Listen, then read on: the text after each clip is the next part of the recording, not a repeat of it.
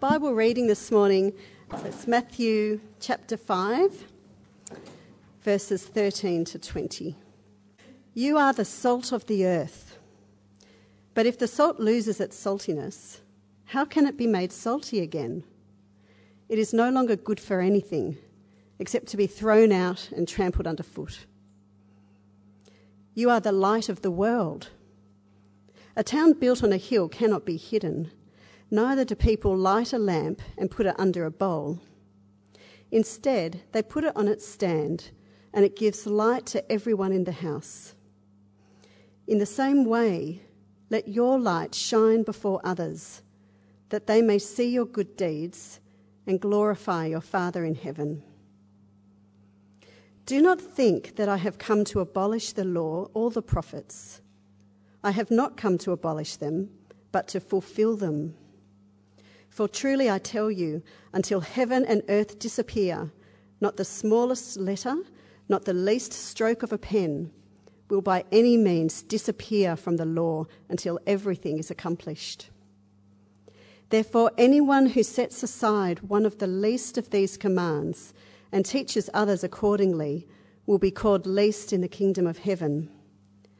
But whoever practices and teaches these commands will be called great in the kingdom of heaven. For I tell you that unless your righteousness surpasses that of the Pharisees and the teachers of the law, you will certainly not enter the kingdom of heaven. Taking a, lesson, or a lesson from Mike Rater uh, to spit all over the front, front rows. I'm probably going to struggle to get out to the sides, but uh, Sean, you're well within the firing lines. It'll wipe off really easily, yes. A non stick surface, is that what you're saying?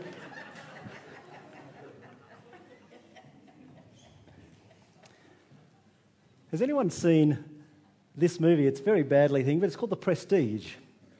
Oh, come on. There's a few more. There's a few more. I'm not going to spoil this movie for you this morning because you need to go and get this. It's 2006.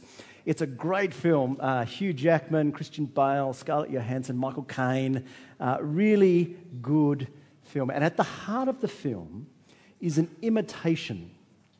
There is a very cunning imitation that is so good.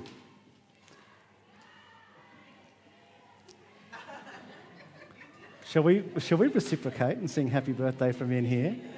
Okay, when they stop. Ready? One, two, three. Happy. Okay, back to the sermon. Hope she enjoyed that. She loves it when we recognise her birthday, I'm sure. But at the heart of this film is an imitation that is so good that even the guy who is perpetrating this imitation, uh, his wife is taken in with tragic consequences imitations sometimes can be so good. I'm not talking about the cheap imitation Rolex that you picked up in Bangkok. Uh, but sometimes you look at modern mo- movies sometimes and it's hard to work out what is actually real and what is actually just the CGI, the uh, computer gener- uh, generated images that are there. And it's actually a really important question to ask about how you spot what is an imitation. Because there is such a thing as imitation Christianity. An imitation faith that is so good that some people who practice the imitation think that they actually have the real thing. So, this morning, what we're looking at uh, in the Sermon on the Mount is a passage where uh, Jesus lays out for us the difference between the fake and the reality. Like all good sermons, it's got multiple points, and I've really worked hard this week to give you five, all starting with the letter F. Okay?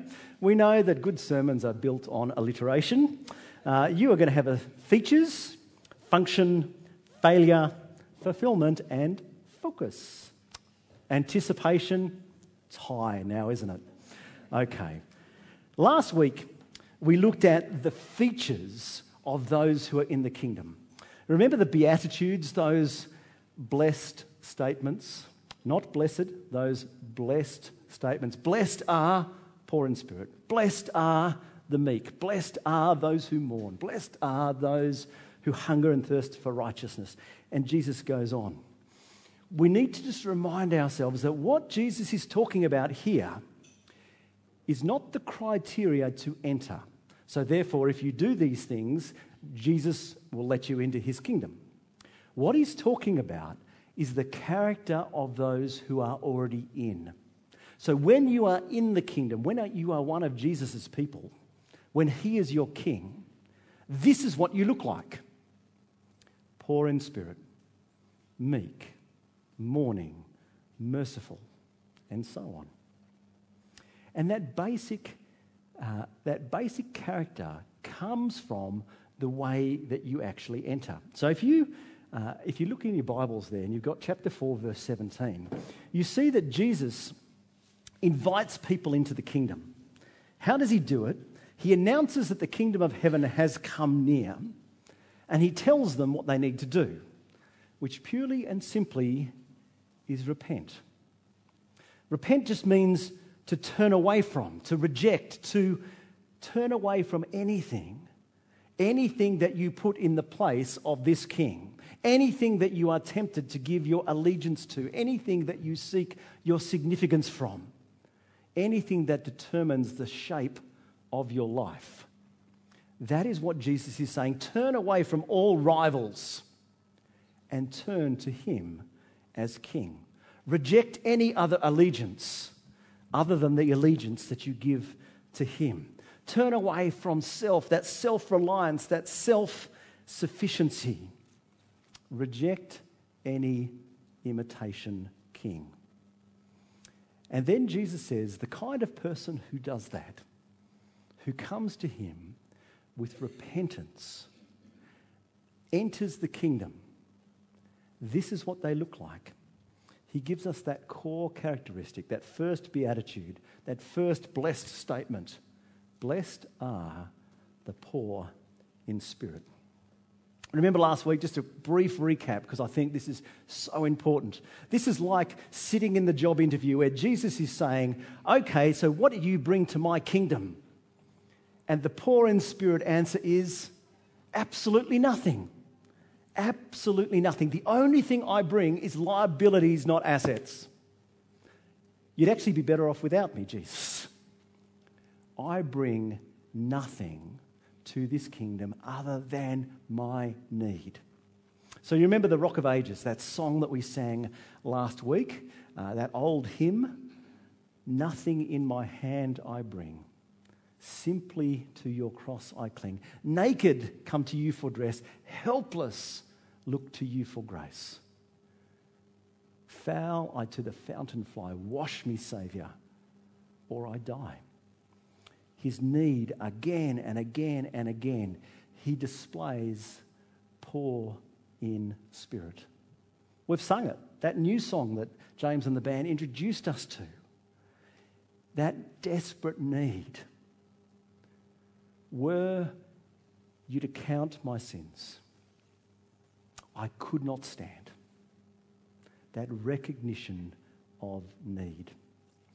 And Jesus says this is the foundation this is the basic character of everyone in the kingdom. And upon that is mourning for sin, meekness, those who hunger and thirst for righteousness, the merciful, the pure in heart, the peacemaker, and those who are persecuted for righteousness' sake. These things all flow out of that poverty in spirit. They all described citizens of the heaven, of the, of the kingdom. But that last one's a warning as well, isn't it? Blessed are you when you are persecuted for righteousness. Citizens of the kingdom, citizens of Jesus' kingdom, are not universally loved. Jesus actually said, If they hate you, remember that they hated me first. If they did that to the king, what will they do to his followers? What else should we expect? So, if that is the features, what are the citizens of the kingdom to do? What is their function? Now, we're going to read from this passage that Jesus turns our attention to. Verse 13. This is what the citizens of the kingdom do. You are the salt of the earth. What do you notice about that? It's a description and not a command. In the same way as the Beatitudes are not saying, if you do this, you will get in, Jesus is not saying, go out there and be the salt of the earth. He's actually saying, if you have come to Him with that poverty of spirit, if you have turned to Him and put your trust in Him and turned from all rivals, you will be, you are the salt of the earth. Now, salt is something in our culture that's not very good, is it? You go to the doctor, they tell you you've got to cut down on the salt, it's going to build up and give you a heart attack and all that kind of stuff. So for us, we think salt bad. But in those times, no refrigeration, you wanted to preserve meat. How do you do it? You rub salt into it. Salt preserved, and the same as now. Why do we put salt in our food? Even though we know it's bad for us. Uh, it enhances the flavour, doesn't it? So Jesus is actually saying there is something about the citizens of the kingdom that will both prevent corruption, prevent the rottenness of this world progressing as fast as it might, as well as there's something about the citizens of the kingdom that will make this world a better place, that will flavour it, that will savour it. That is what Jesus is saying will happen when you come to Him in faith. When you come to Him and you turn from all rivals, the character of the king will become the character of his subjects, and the world will notice. What's the danger? The danger, Jesus says, is, is that you lose that distinctiveness. If salt loses its saltiness, how can it be made salty again? If it's contaminated, if it loses its distinctiveness, if it's adulterated with the world, the character of the kingdom will not be seen. Salt is only good while it's different from the thing that it actually preserves or the thing that actually flavors. It has no value if it just blends in. You may as well just get a handful of dirt and throw it in. It's no longer good for anything, Jesus says, except be thrown out and be trampled underfoot. Jesus cautions us. You are this. Don't lose that. He goes on. You are the light of the world. Doesn't say be the light of the world. He says you are the light of the world. It's inevitable that the kingdom, the kingdom life will shine out of the kingdom citizen. Now, light is a universally positive kind of image, yes? We don't appreciate it, can I say, because we can walk into a room and flick a switch, except for in South Australia, where for three, four days at a time, sometimes we can't. Uh, but generally, generally, light comes easy for us. But all of us have probably been in situations where you've been in pitch black, and I'm talking pitch black. You know, there's my hand, there's my face, I cannot see it. Yes? You've been in that? Situation, uh, a youth minister back at uh, my home church uh, used to take guys, I presume girls as well, caving. And there was one part, they were down uh, in the Shoalhaven region of New South Wales, caving, and there's, uh, I heard this story, I wasn't actually there, but there was a bit where there was a, a slope and then a bit of a drop. And I understand the drop was about a metre, maybe a little bit over a metre. Uh, but the idea was you got on your backside and you slid down the slope and then you just plopped off the end and there you are. Uh, but uh, about halfway down the point of no return, kind of thing, uh, Ken starts screaming at the guy who's sliding down this slope. No way of pulling himself back. Stop, stop, stop! And the guy, scrabbling by all reports, trying to save himself, goes off, think he's dead, hits the bottom, he's all okay. Probably died of a heart attack, but um, not that I heard. But the unknown, the unknown terrifies us, doesn't it? I once watched a documentary on Jack the Ripper as an adult, can I say? And no one else was at home. And what I did is I walked down the hall and I'd turn on that light and I'd walk back and turn off that one. And I'd leapfrog the light switches down to my bedroom that was at the far end of the house. I was so I knew that Jack the Ripper wasn't in the house. But the darkness terrified me. The darkness terrified me. And Jesus says, in a world of darkness, the kingdom citizen is light. They shine forth the character of the kingdom with its hope and its grace into a, into a world that is desperately ignorant of it. What's the light? Well, verse 16 tells us it's the good deeds. Jesus says, You don't light a lamp and put it under a bowl, you put it on a stand. You give light to everyone in the house. The same way, let your light shine before others. They may see your good deeds, Jesus says, and glorify your Father in heaven. Good deeds, the life of the kingdom lived in obedience to the king shines out in this world of darkness. And what's the danger? Danger is, is that when Jesus says, You will be persecuted, that we back off, that we run away and hide. We only have Christian friends and we hide. We know the phrase, don't we? We hide our light under a bushel. You've heard it. Jesus says, There will be persecution, but do not hide let your light shine. They will see your good deeds and glorify your Father in heaven. Now, obviously familiar words, and they were familiar for what Jesus' audience would have heard as well, because they were familiar with these, these images. But if you were there and you were an Israelite, you'd probably be thinking, actually, you've tried this before and it hasn't worked. There's a failure issue here.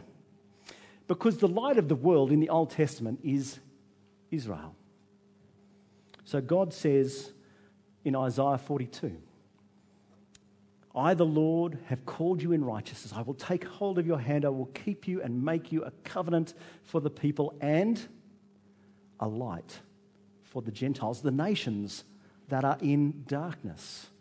To open the eyes that are blind, to free the captives from prison, to release from dungeon those who sit in darkness. You might be familiar with, I think it's Isaiah chapter 7, that great passage we read at Christmas. Those living in the land of darkness, a light has dawned. This was meant to be Israel. And it wasn't. Read Ezekiel 36, read Isaiah 52. Paul picks them both up in Romans chapter 2. You who boast in the law, Paul says to the Jew, do you dishonor God by breaking that? As it is written, God's name is blasphemed. God is cursed, not glorified because of you. God's name is blasphemed among the Gentiles because of you. It's easy to see why you might be a little disillusioned. We've tried this before, it hasn't worked. So, what is Jesus doing? Is he doing something that is different? You might be thinking at this point, okay, the Old Testament, we had the law, we had all that kind of stuff. Maybe this is something totally new. Well, Jesus gives us that answer as we move on to our fourth point. He tells us what the relationship that he and we are to have to God's law.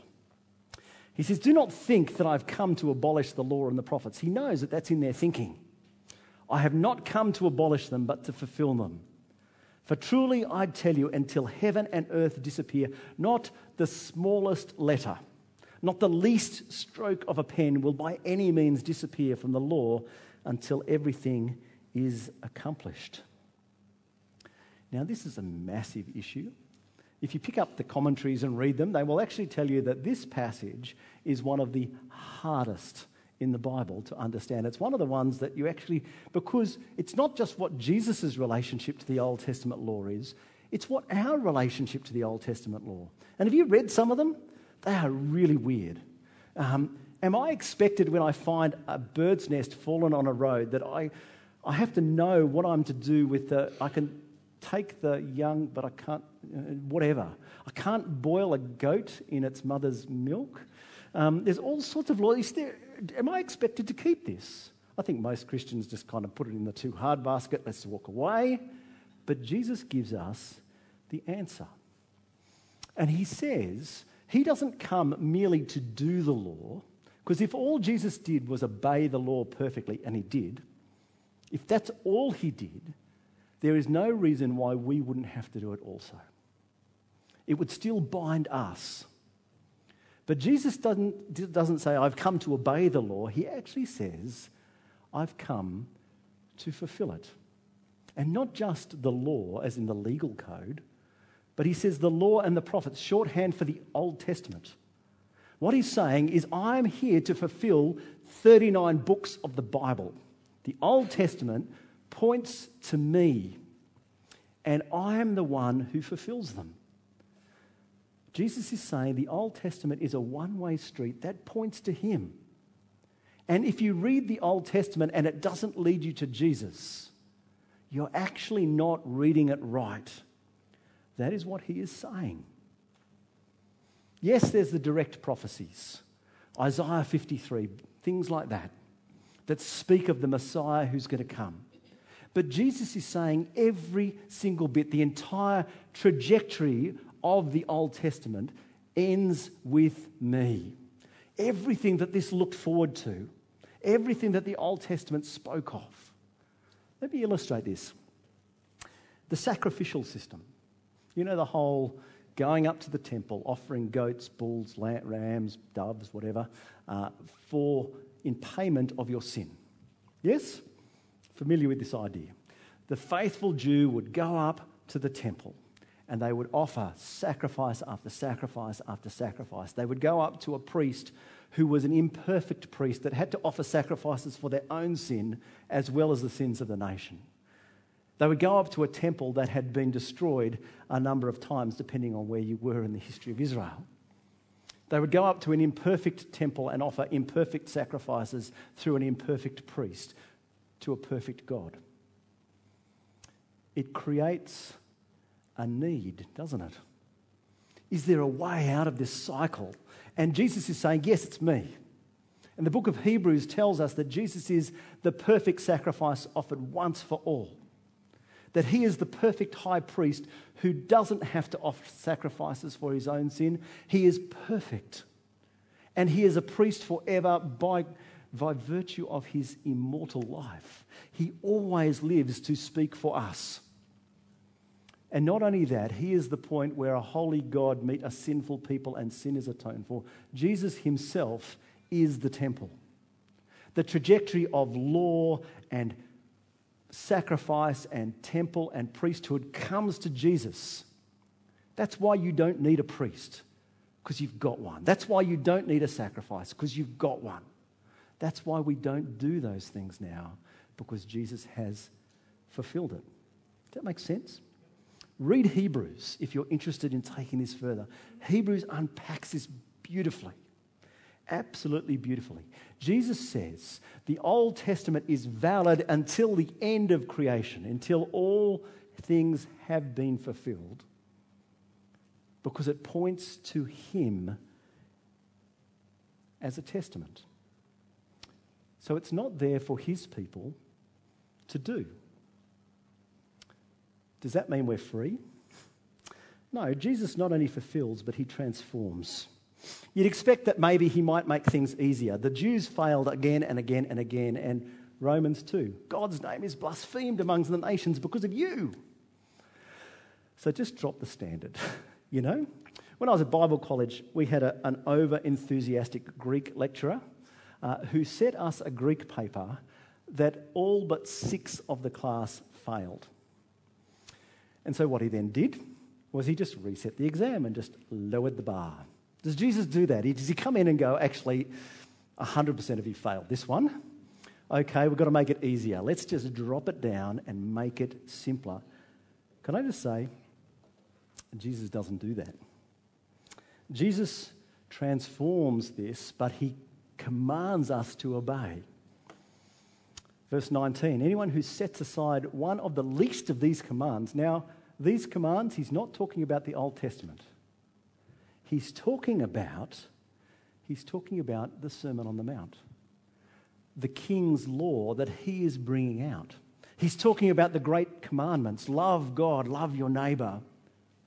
He's talking about the law reflected and fulfilled in Christ.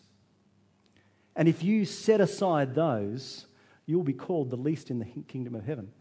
Note that grace still operates here, doesn't it? It's not that if you obey these, you will get in. No, you're in, but obedience really does matter. Whoever practices and teaches these commands will be called great in the kingdom of heaven. Jesus says it's really important how you live. And you see him reflect the law. Next week, we're going to start to look at a whole series of examples that he gives us. But verse 21 again and again and again, Jesus says this formula You have heard it was said. Then what's he do? He often quotes the Ten Commandments, the Old Testament. You've heard that it was said this, but I tell you. And for those who are familiar with the Sermon on the Mount, does Jesus go up or down? He goes up. You've heard it said, don't commit murder, but I tell you, anyone who despises his brother in his heart, he commits murder. If you hate your brother, you commit murder. Don't commit adultery, but if you're committing lust, you're committing adultery. Jesus actually takes it up. And he gives us a challenge that his righteousness and the righteousness of his people must be radically more than was already on display. He tells us in verse 20 that unless your righteousness surpasses the Pharisees and the teachers of the law, you will certainly not enter the kingdom of heaven. And that certainly not is written in a way that says, never, ever, under any circumstances. You are not getting in. But we don't, we don't feel the shock of this, do we? I want you all exercise here. When I say the word Pharisee, what comes into your first thing that comes into your mind? Anyone? Robes. Okay. I think I heard someone else. Hip, hypocrite. If we actually call someone a, a Pharisee, we're actually saying you're a hypocrite. We're used to this. But that's not how Jesus' contemporaries would have seen it. They would have seen it like this. If you're going to get into the kingdom of heaven, you have to be smarter than Albert Einstein. You kind of go, theory of relativity, you know, I don't even understand it, let alone come up to it. Or you've actually got to be stronger, stronger than the 2017 strongest man in the world, Eddie the Beast. We just don't match up, do we?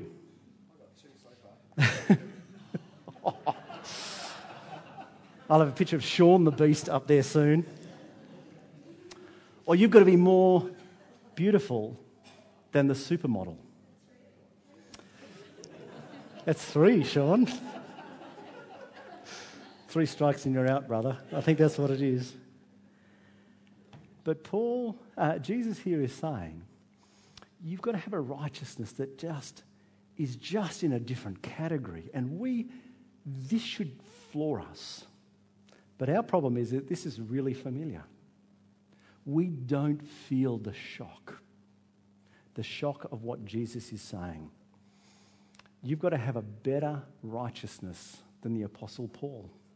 The Apostle Paul, who wrote this in Philippians 3, if someone else thinks they have reason to put confidence in the flesh, Paul writes, in other words, trust in their own spiritual resume and their pedigree, I have more. Circumcised on the eighth day that's what the good Jews were. Of the people of Israel, the tribe of Benjamin, a Hebrew of Hebrew. This guy was the insider. In regard to the law, he was a Pharisee. As for zeal, he, he was so zealous for God, he murdered Christians, persecuting the church. And as for righteousness based on the law, faultless. This man ticked every single box. And Jesus is saying, if you want to get into my kingdom, you've got to do it better. Does that scare you? It should. But it should also make us look for something else. Because what Jesus is not talking about is a righteousness like them, but a righteousness that surpasses them. He says, Whatever were gains to me, this is Paul writing, I now consider them loss for the sake of Christ. I consider them garbage. If I told you what that word was, you'd all be shocked because I've sworn in church. It's excrement, but it's the coarse word to describe excellent. I consider them to be fill in the blank, that I might gain Christ. My resume I have put through the shredder and it does not even come to mind again. I bring nothing that I might gain Christ and be found in Him, not having a righteousness of my own that comes from the law, because that's nothing. That can't work. Paul has been playing the wrong game by the wrong rules, but one that comes through faith in Christ, a righteousness that comes from God on the basis of faith. The Pharisees and the scribes had rewritten the questions in the exam, if you want to put it like that. And no matter how well they answered them, they were actually answering the wrong question. Their answer was, I must try harder. I must be perfect. And Jesus is saying that will never work. What is the criteria that he lays as the base foundation for the life of the kingdom? Poor in spirit. What's the action that the disciple takes to enter? Repentance, turning away from anything that they trust in other than Christ. It's all a matter of focus. Jesus is not into religion. I hate it when people ask me, Am I religious? Do you get that question? And I just, no, I am not religious, and neither is Jesus. But I am a Christian, and I have a relationship with God through Christ. That's what I want to say, and sometimes I say it better than others. Religion is that rules and those laws, and if I obey, then I am accepted. But Jesus says that is the imitation, that is the thing that will never get you in. And the danger, brothers and sisters, is that we sometimes deceive ourselves. And even though we might know about grace and know about the gospel and know about those things, we operate as if we actually are saved through our works. That God is actually lucky to have us. You know, such wonderful people like us. Jesus blows that out of the water. Tim Keller says it beautifully. He says there's two ways of being your own Saviour and Lord. One is to break all the moral laws, set your own course. I'm going to do it my way, you know, the whole Sinatra thing. And there's one by keeping all the moral laws and being very, very good. The Apostle Paul tried that. As for righteousness through the law, faultless. God owed him. He was accepted not because of any grace, any mercy from God. He was accepted because he was acceptable. Both irreligion and religion, Jesus contrasts them both to true biblical life in the kingdom, true biblical Christianity. The religious person thinks they have no need of grace, except for when they sin. And then it breaks them, it crushes them, it grinds them down. And so this person will often oscillate between pride, looking down at others, condemning others, and despair when they have actually sinned, they've actually fallen short, and they can't avoid it. They will minimize sin to those external actions, but Jesus will not let us do that. There was a story I heard of a man who was held up as a great Christian pillar within his community. His wife and children had died in a car accident, and his endurance under suffering was an immense encouragement to so many. Just a few years after that, he committed suicide. Why? Because he was sexually attracted to a woman that he wasn't married to. And he could not face the fact that he was a sinner in the need of grace because he had built himself up as, I am such a wonderful Christian. I have done all these things. And when the chink in the armor came, it all fell apart. Jesus is saying that is not Christianity, that's religion. And in the Sermon on the Mount, Jesus' enemy, if he has an enemy, Jesus' target is not the person who wants nothing to be with, do with God. Jesus' target is the person who thinks that they are right with God based on what they do. The scribes, the teachers of the law, the Pharisees, those who think that by keeping all the moral laws and being very, very good, God loves them because of that. God accepts them because of that. Paul's appraisal, he had it all. It is absolute rubbish. It is, it is fit for the sewer. That's what he says. That's not Christianity, Jesus says. That's not Christianity, Paul says. That's not the Christianity that the Old Testament pointed to. That's not life in the kingdom. Life in the kingdom comes through faith in the King. Jesus says, Blessed are the poor in spirit. Jesus says, You don't need just a little bit of a tweak, you need a whole makeover. You don't need just a, a little bit of an improvement, you need an entire transformation. You cannot tweak your Christian life to make yourself acceptable to God. To be in the kingdom is not to focus on yourself, not to look at your own achievements.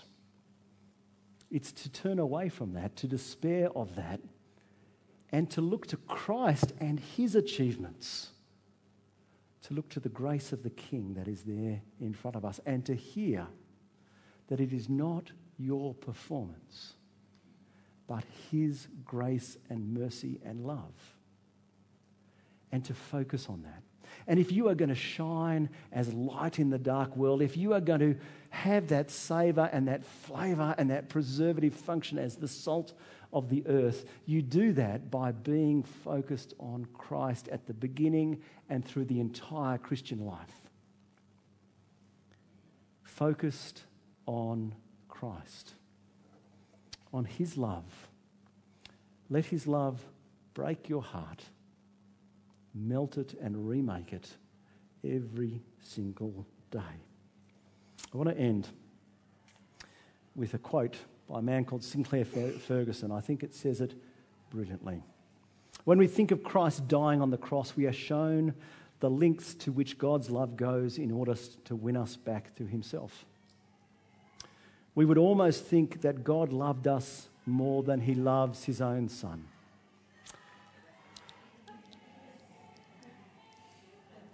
Self inflicted, really, isn't it? Let's just finish, just wait.